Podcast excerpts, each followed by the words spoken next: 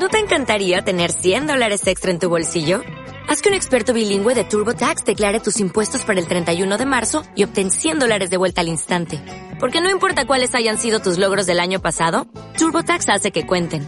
Obtén 100 dólares de vuelta y tus impuestos con 100% de precisión. Solo con Intuit TurboTax. Debes declarar para el 31 de marzo. Crédito solo aplicable al costo de la presentación federal con TurboTax Full Service. Oferta sujeta a cambios o cancelación en cualquier momento. De baile en casa. De baile en casa. Nuestros especialistas, nuestra música, los mejores contenidos, la información precisa y muchas alegrías. Desde casa. Desde casa. De baile en casa. Todos los días, de 10 a 1 de la tarde, México se queda en casa con Marta de Baile. Solo por W Radio. Eh, fíjense que vamos a comenzar eh, hablando del tema de la obesidad. Porque seguramente se han dado cuenta que dentro de la lista de todos aquellos que son altamente vulnerables a que si les da coronavirus, quítame la música Rulo, se le complique, eh, está diabetes, hipertensión, eh, enfermedades preexistentes de los pulmones y está el tema de obesidad. Y se han dado cuenta, eh, científicos de la Universidad de Nueva York, que el exceso de grasa es un factor crónico determinante en las hospitalizaciones, por ejemplo, en Nueva York. Luego, eh, el Intensive Care National eh, Audit and Research Center del Reino Unido eh, acaba de revelar que casi dos tercios de las personas que tienen complicaciones graves a raíz del coronavirus padecen obesidad. Ahí les va otra. El Hospital Infantil de México dice que las personas que tienen obesidad eh, presentan frecuentes alteraciones en su sistema inmune, por lo que normalmente están comprometidos a proteger y a reparar el daño en las células causado por la inflamación del coronavirus. Entonces, al menos 63 de los pacientes que están en cuidados intensivos debido a complicaciones que desarrollaron eh, son por sobrepeso, obesidad u obesidad mórbida. Francia determinó que de 124 pacientes en cuidados intensivos, la necesidad de ventilación aumentó en función de su peso. Y el 47% de estos pacientes eran obesos o muy obesos. Ahora, les voy a decir cuál es la tragedia. Siete de cada diez mexicanos tiene obesidad. O sea, 230 mil mexicanos aproximadamente mueren cada año por problemas de salud asociados con el exceso de grasa. Y adivinen a quién tengo en la línea, porque a donde tengamos que ir a encontrar a los especialistas con quien queremos hablar. La doctora Rocío Salas Whalen es especialista en endocrinología y obesidad. Es profesora de NYU Langone Hospital en Manhattan, en Nueva York. Es mexicana y mil gracias, Rocío, por tomarnos la llamada hasta allá. ¿Cómo estás? Hola, ¿qué tal? Muy bien, muy bien. Gracias por tenerme en, tu programa. Bueno, hablando de, obesidad. Oye, aprovechando que tú eh, vives en Nueva York, eh, ¿vives desde hace cuánto tiempo, Rocío? Te, tengo ya 18 años viviendo en, Manhattan, en Nueva York. Bueno, ¿cómo ha sido esto que han vivido ustedes también, caray? Siendo el epicentro de la enfermedad a nivel mundial. Es, es un cambio que lo hemos estado procesando muy lentamente las personas que vivimos en Nueva York, porque eh, lo que es el, el, el, corazón de la ciudad, lo que es lo que es Manhattan, lo que es la gente, el ver la, la, la, gente acelerada, los lugares abiertos, la gente afuera, lo que uno piensa cuando piensa en Nueva York ahora no está.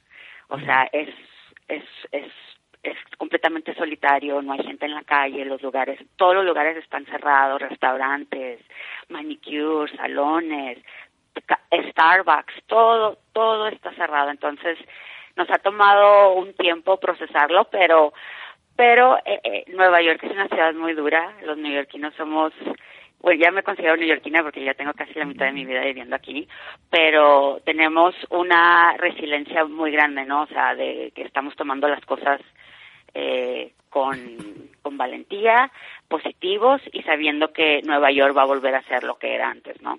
Oye, que yo, depende de nosotros, más que nada. Claro.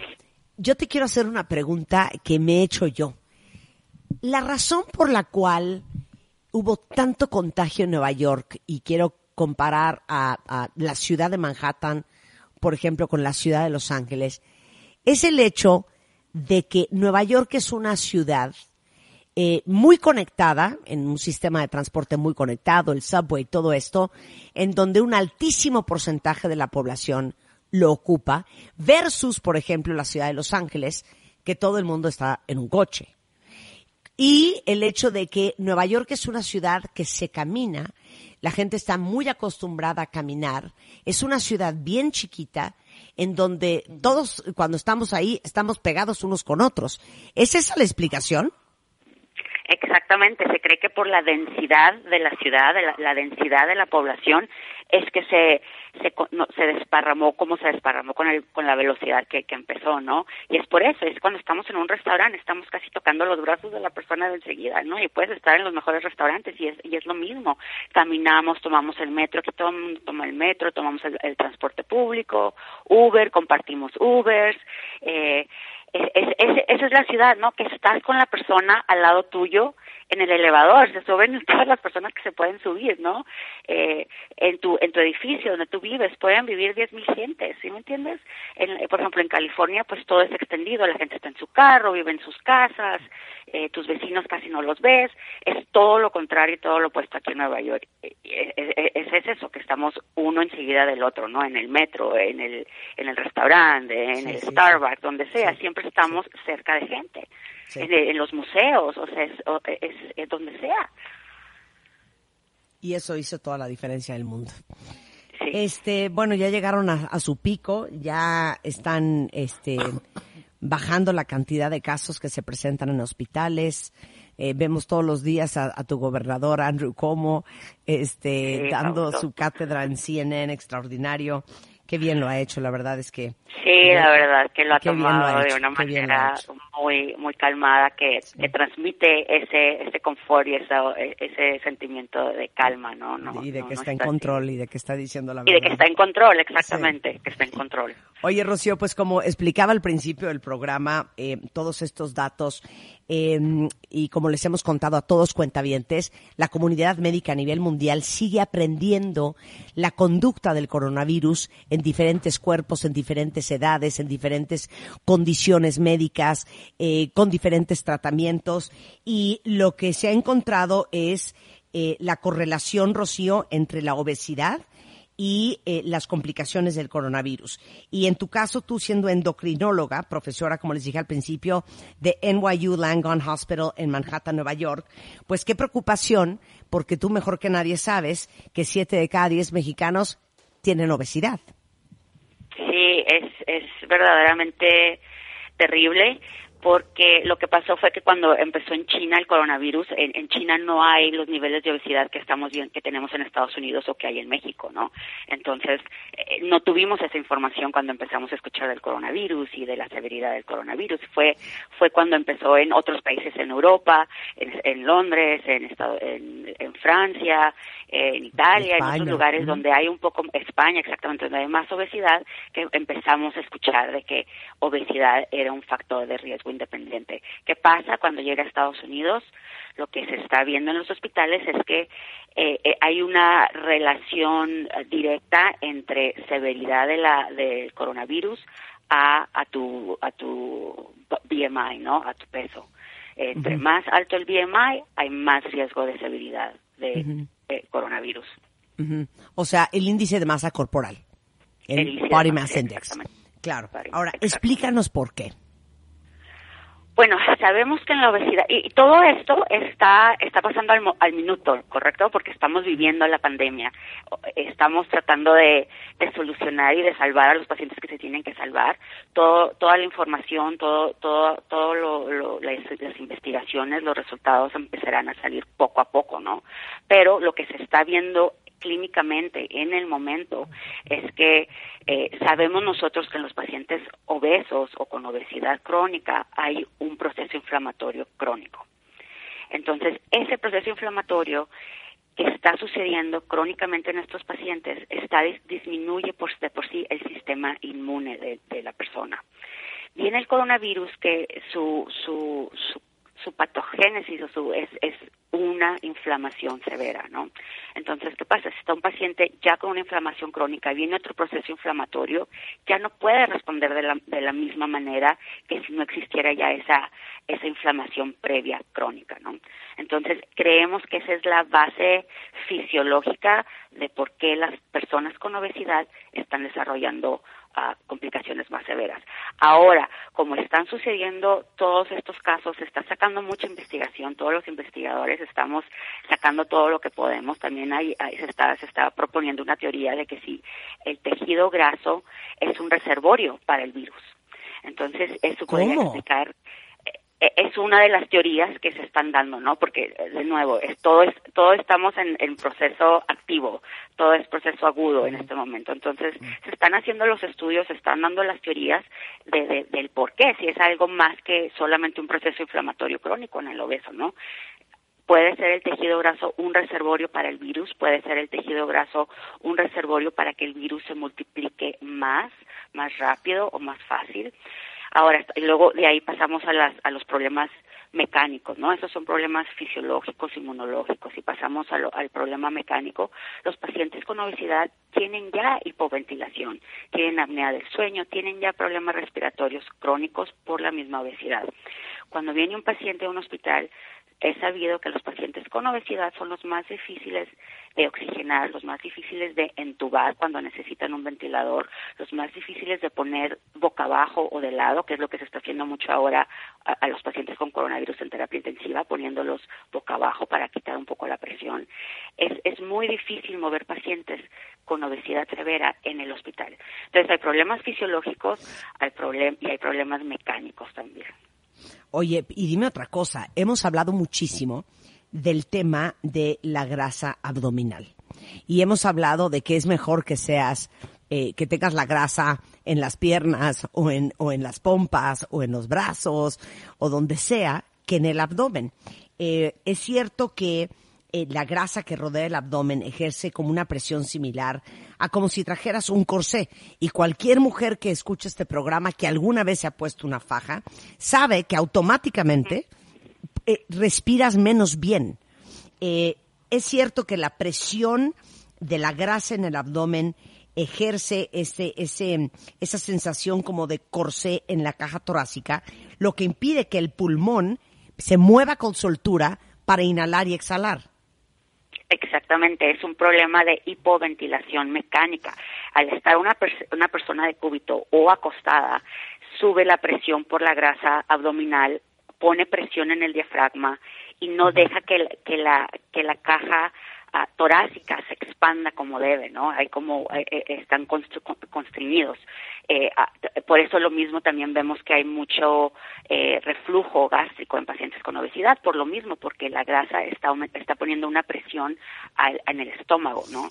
Y se viene el ácido gástrico y es lo que los pacientes también con obesidad tienen y por eso muchos pacientes con obesidad en la noche no pueden dormir de una manera plana, ¿no? Tienen que dormir con una, dos, tres almohadas para quitar ese problema mecánico de presión y, y tener un poco más de gravedad para poder abrir la caja torácica y, y, respirar, ¿no? O sea, estos problemas son crónicos, problemas que ya los conocíamos que existen, ¿no? Pero viene ahora el coronavirus y lo está poniendo todo más a la luz, que, que es es una manera de decir, ok, vamos a empezar a tener otra vez la conversación de obesidad, porque no la estábamos teniendo, era los médicos no la quieren tener, los pacientes no la quieren tener, la sociedad no la quiere tener, especialmente acá en Estados Unidos con el body image, todo que sea positivo y no importa del peso que tengas, pues no importa el peso que tengas y no importa que no tengas como comorbilidades o complicaciones por la obesidad, porque la inflamación está pasando y lo estamos viendo en los pacientes hospitalizados que son pacientes que no, pueden no tener diabetes, pueden no tener problemas cardíacos, pueden no tener problemas eh, de presión alta o las complicaciones que sabemos de obesidad, solamente la obesidad y están teniendo las mismas complicaciones o las mismas presentaciones severas, ¿no? ¿Me aguantas el corte, Rocío? Sí. Hago un corte comercial, regresamos hablando con la doctora Rocío Salas Whalen, especialista en endocrinología y obesidad, profesora del NYU Langone Hospital en Manhattan, Nueva York, para todos ustedes en W Radio. No se vayan. W Radio 96.9. Al aire. De baile en casa. Estamos donde estés. Música, mejores especialistas, más invitados. Marta de baile, desde casa a tu casa. Marta de baile desde casa a tu casa. Hacemos una pausa.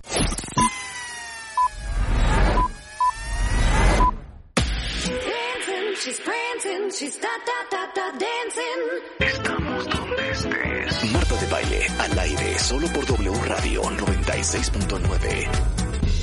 Estamos de vuelta. Son las 10.32 de la mañana y estamos eh, teniendo una conversación súper interesante con la doctora Rocío Salas Whalen. Ella es especialista en endocrinología y obesidad y es profesora en NYU Langone Hospital en, en, Manhattan, en Nueva York.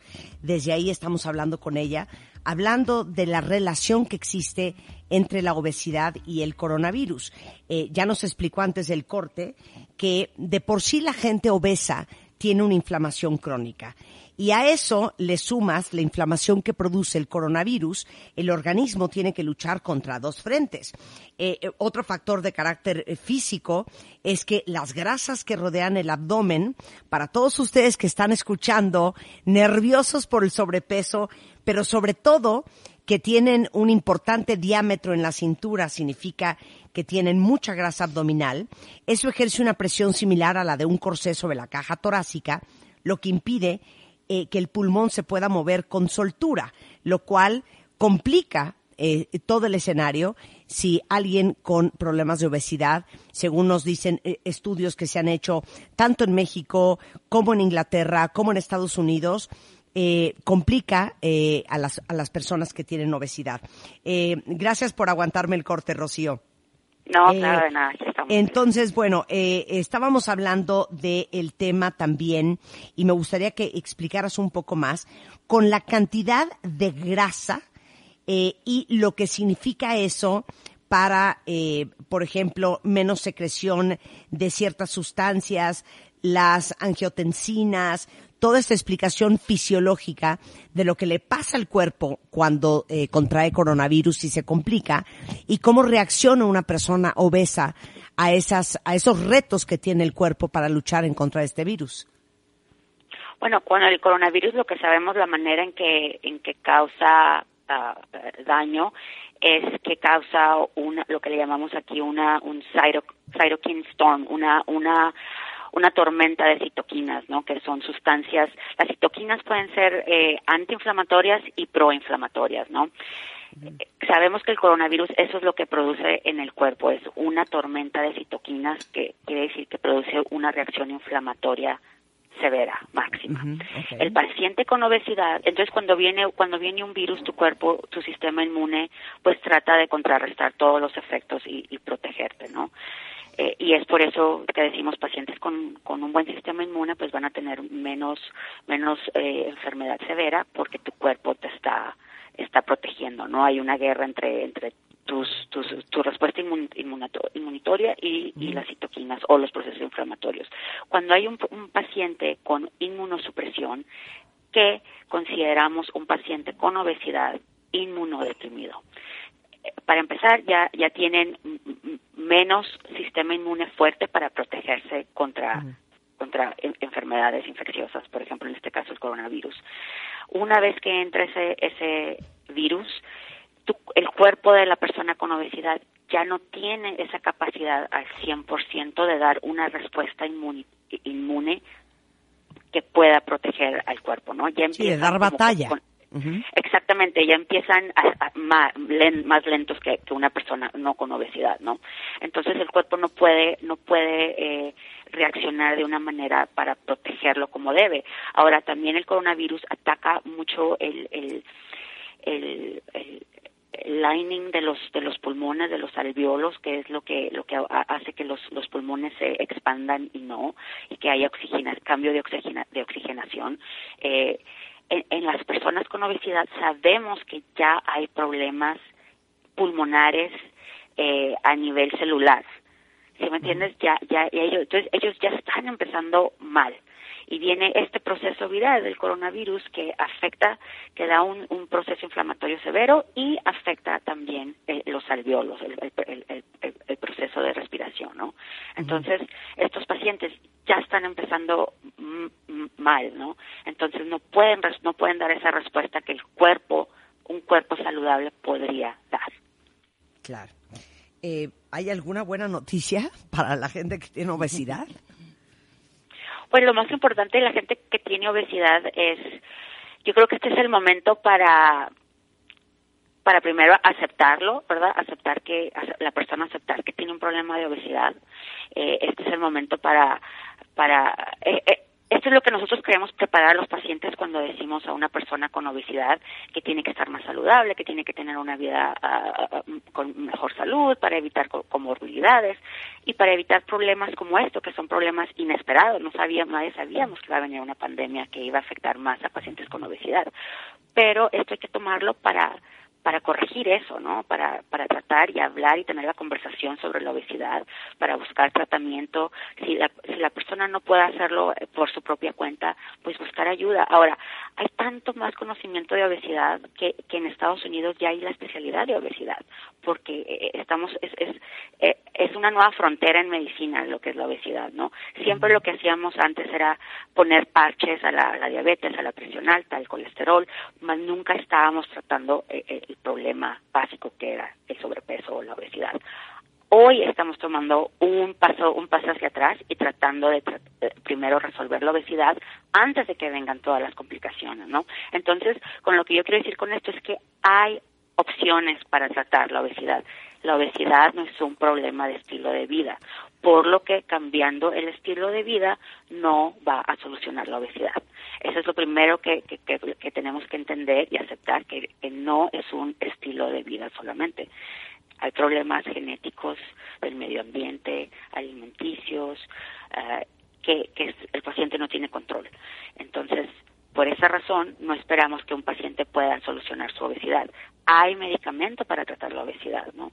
Entonces, hay, hay, que tener la conversación. Ahora, en referencia en estos momentos, una persona con obesidad y coronavirus, pues tiene que tener los mismos cuidados que una persona no obesa, ¿no? Quedarse en casa, lavarse las manos, usar mascarilla, eh, y empezar empezar ya de hecho hacer ejercicio en casa ayuda también ayuda un poco a, subir un poco el sistema inmune. Entonces pequeños cambios que las personas pueden hacer en este momento comer mejor hacer comidas en casa más frecuente que, comer afuera o ordenar comida eh, tener un poco más control de lo que, se está consumiendo hacer ejercicio. Son pequeños cambios que unas personas que las personas con obesidad en estos momentos pueden hacer. Ya que salgamos de esta pandemia ahora sí a, a tener la discusión con su médico, ¿no? Ok, ¿qué puedo hacer? ¿Qué, qué, se, qué se puede cambiar? para prevenir cuando venga otra pandemia que no inesperada y que no estemos en las mismas condiciones que estamos ahora, ¿no? Claro, te voy a decir que es lo más preocupante. Sí, ahora es, terrible. Ahora, entre que uno está encerrado, ansioso, deprimido y aburrido, todo el mundo está comiendo más, Rocío una, es una situación muy difícil porque el estrés eh, es una causa para las personas que, que coman un poco de más, aburrimiento, depresión, de estar en la casa. Es muy difícil, pero aún así estando en casa, yo lo recomiendo a mis pacientes, es de que aún en casa traten de mantener una rutina, ¿sí me entiendes? De tratar de mantener tu desayuno, tu comida, tu cena, tratar de salir a caminar una o dos veces al, día, con, protegido con mascarilla en los momentos que no haya más gente afuera. Es mantener un tipo de rutina aún cuando estemos en casa para tratar de evitar problemas más graves de obesidad, ¿no? Claro. Oye, eh, tengo muchísimas preguntas de la gente. Quiero que vuelvas a explicar algo que tiene a todos muy preocupados. Eh, la tasa de sobrevivencia eh, es muy baja si te tienen que entubar. Y eso todavía se complica aún más si tienes un problema de obesidad. porque es más difícil instalar un ventilador en alguien obeso, Rocío. Entubar, entubar a una persona obesa es muy difícil porque tienen un cuello más, más ancho, más grueso. Eh, eh, eh, toma un poco más de tiempo el, el poder entubar a una persona correctamente. los parámetros que se tienen que usar en el ventilador son un poco más difíciles de, de ajustar y llegar a, a, la perfección. y también en estos pacientes lo que se está recomendando mucho es voltear a los pacientes frecuentemente, ¿no? Ponerlos boca arriba, ponerlos boca abajo. A un paciente con obesidad, a veces es, eh, yo me acuerdo cuando yo estaba en terapia intensiva, necesitan cuatro o cinco enfermeras y un médico y el radiólogo, el que esté pasando para ayudar y poder mover a un paciente. Más sin embargo, es cuando están las condiciones de que hay varias gente para poder ayudar a mover al paciente, más no a sus horas, ¿sí me entiendes? O sea, son problemas mecánicos también, que cuando hay una persona con obesidad, fisiológicos y mecánicos en terapia intensiva. Más ahora, y solo estamos hablando de obesidad, si, si sumamos a esto que este paciente puede tener problemas cardíacos, puede tener diabetes con la glucosa no controlada, problemas de presión, eh, entonces ya estamos sumándole un poco más de riesgo, ¿no? Claro. Dame los cuatro, las cuatro grandes consecuencias, Rocío, de la obesidad en el organismo.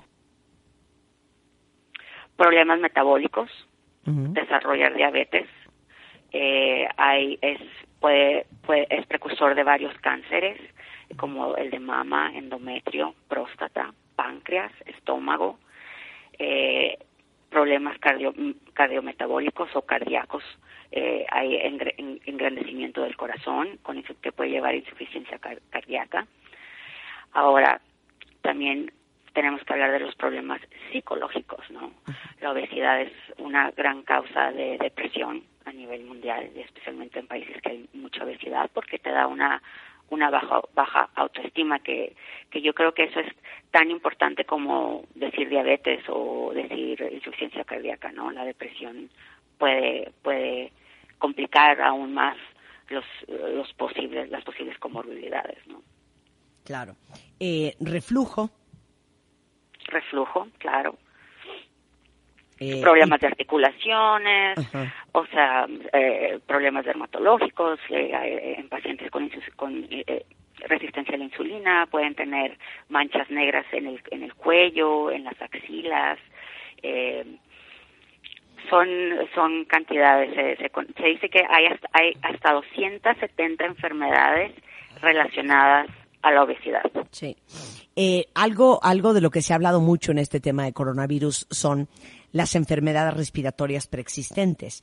Y uno pensaría que eh, si técnicamente o médicamente no tienes ningún problema respiratorio en los pulmones, eh, el que estés obeso no tiene absolutamente nada que ver, pero lo que decías hace un momento, que el síndrome de hipoventilación es muy prevalente en obesos y esto hace que tengan muchas más complicaciones respiratorias, aunque no lo crean. Claro, claro, y, y tienen, hay muchos pacientes con apnea del sueño también por la misma obesidad. Ya hay, ya hay, hay falta de oxigenación. Apnea del sueño significa que dejan de respirar en la, cuando están dormidos y se despiertan, ¿no? Eh, entonces ya esos pacientes ya tienen un problema de, de falta de oxigenación correcta a nivel celular, cerebro y de órganos, ¿no? Viene el coronavirus y causa eh, esta catálisis inflamatoria en los pulmones y, pues todo eh, eh, hace todo más severo, ¿no? Por eso los, los, los, pacientes con obesidad tienen más riesgo de desarrollar complicaciones, tienen más riesgo de ser entubados, a requerir cuidados de terapia intensiva y pues desafortunadamente va a haber más muertes en pacientes obesos por coronavirus que en un paciente no obeso. Dios de mi vida. Eh, Rocío, qué gusto que pudimos hablar contigo. Muchísimas gracias por, por eh, hacernos más más educados en el tema de sobrepeso y eh, eh, pues las complicaciones y sobre todo en esta época de coronavirus nos preocupa muchísimo porque siete de cada diez mexicanos tienen obesidad. Hoy estamos hablando de casi un, estimado de 80 mil casos de contagios en México. Estamos comenzando con la etapa dura. Eh, ¿Hay algo que pueda hacer eh, alguien que te esté escuchando que tiene obesidad? Eh, de aquí a los siguientes meses, independientemente de tratar de comer mejor, de moverse más, de, de no comer por aburrimiento, de no comprar comida chaparra, digo chatarra, este, tratar de cocinar lo más saludable posible, pero fuera de eso, este, digo, no hay mucho que se pueda componer en dos, tres meses. Claro, yo creo que eh, lo más importante que una persona con obesidad y que el, y el resto de, de, la población lo que debemos de sacar de el coronavirus está aquí no entonces lo tenemos que afrontar y lo que tenemos ya lo tenemos ya. Uh, pero lo, yo creo que lo más importante en, en, cuanto a obesidad y coronavirus es que hay que tomar la oportunidad de, de, de, seguir con la conversación, de seguir, que no es nada más mientras está el coronavirus que la obesidad es un problema. Va a ser el hoy es el coronavirus, mañana será otra cosa y, en un par de años va a ser otra cosa. O sea, la obesidad hay que tratarla. Entonces yo lo que les recomendaría a los pacientes que están escuchando, que tienen obesidad, sí, empezar con esos cambios pequeños, porque esos cambios influyen. Pero una vez que pasemos eh, eh, la montaña del coronavirus, es tener la conversación con su médico. Los médicos también deben de informarse, los médicos eh, generales, los médicos primarios tienen que informarse y saber que hay cosas que podemos ofrecer a los pacientes con obesidad. Ya no es de que come mejor, ese ejercicio, te veo en tres meses y vamos a ver qué pasó. Tenemos medicamentos que son diseñados para la obesidad, aquí en Estados Unidos aprobados por el, el FDA, son medicamentos seguros, medicamentos que funcionan, porque hay algo muy importante que no que no dijimos en esta conversación, es que la obesidad es una enfermedad crónica. Claro. ¿correcto? Es una enfermedad como la diabetes, como la presión alta, con el colesterol alto. A los pacientes los ponemos el medicamento y no hay vergüenza, no hay sentimiento de, de que fallaron, de que les da pena, no es algo cosmético, eh, no es algo por vanidad. Estamos tratando una enfermedad. Gracias, Rocío. De nada. Eh, la doctora Rocío Salas Whalen, especialista en endocrinología y obesidad, profesora del NYU Langone eh, Hospital en Manhattan. Eh, la pueden encontrar en Instagram en New York Endocrinology o nyendocrinology.com por si alguien quiere tener este una conversación ya más privada con ella. Gracias, Rocío. Te mandamos un gran abrazo hasta Nueva York y cuídate mucho. Gracias, Marta. Hasta luego. Ustedes también. Gracias a ti, gracias a ti. Eh, eh, obviamente ya saben que todas las conversaciones que tenemos con los especialistas eh, tienen un script y ese guion eh, siempre lo compartimos en martadebaile.com. Eh, igualmente el podcast está en wradio.com.mx, en mi sitio y en las plataformas este como Spotify. Por si alguien se quedó con alguna duda, por si quiere revisitar algo del tema eh, del que hablamos, ahí lo pueden encontrar siempre o si lo quieren compartir con alguien más. Oigan, cambiando de tema y antes irnos a corte, bueno, eh, no saben la cantidad de mensajes que nos han llegado en diferentes redes sociales de muchos de ustedes que están solteros, que estaban en pleno ligue, que estaban organizándose con alguien y en eso se tal? tuvieron que meter a su casa a cuarentenear. Bueno, pues déjenme uh. decirles que justamente para todos los que quieren conocer gente por redes sociales o apps, no tienen idea de cómo se hace ahorita o ya habían conocido a alguien pero no saben cómo sostenerlo para que el día que se acabe esto, eh, pues la, la, la, la, relación fructifique. Déjenme decirles que a lo mejor muchos de ustedes lo conocen porque la verdad es medio famoso porque anduvo con, eh, con Camila Cabello, Camila Cabello. Y es un gran coach de dating, un gran coach de amor, es un gran youtuber, autor del libro Get the Guy, cómo entender la mente masculina y conseguir el amor que quieres y al hombre que quieres. Entonces, hoy voy a hacer un Instagram Live a las 7 en punto de la noche en mi Instagram, en Marta de Baile, con Matthew Hussey. Si, si no ubican quién es, ahorita échenle una Googleno. googleada, pongan Matthew Hussey. Ahorita se los pongo en Twitter. Este, él está en Los Ángeles pero les va a dar el paso a paso para ligar en redes sin morir en el intento. No se lo vayan a perder y en una de esas terminan esta cuarentena hasta emparejados. Entonces va a ser hoy a las 7 de la noche en mi cuenta de Instagram en Marta de Baile. Ahora sí que Get the Guy con Matthew Hussey para que nos veamos por ahí en la noche de hoy. Eh, con esto hacemos una pausa y regresando ¿Cómo podemos ayudar niños en extrema pobreza? Y al eh, comedor Santa María al volver en W Radio. No se vayan. Mes, en Revista MOA, J Balvin en portada. Hablamos sobre su salud mental, su conquista al mundo y su nueva forma de vida. Además, la fe. ¿Por qué te conviene confiar y creer en que todo va a estar bien? Todo sobre el coronavirus. Cómo manejar tu ansiedad, fortalecer tu inmunidad y tener una cuarentena de lo más productiva. MOA Primavera. Más de 120 páginas de información, inspiración y motivación. Una revista de Marta de Baile. As a new Western Union customer, you can enjoy a $0 transfer fee on your first international online money transfer. Send money to your family and friends back home the fast, easy, and reliable way. Visit westernunion.com or download our app today to get started, and your first transfer fee is on us. FX gains apply, not available for credit cards and transfers to Cuba. Services offered by Western Union Financial Services Inc. and MLS 906983 or Western Union International Services LLC and MLS 906985.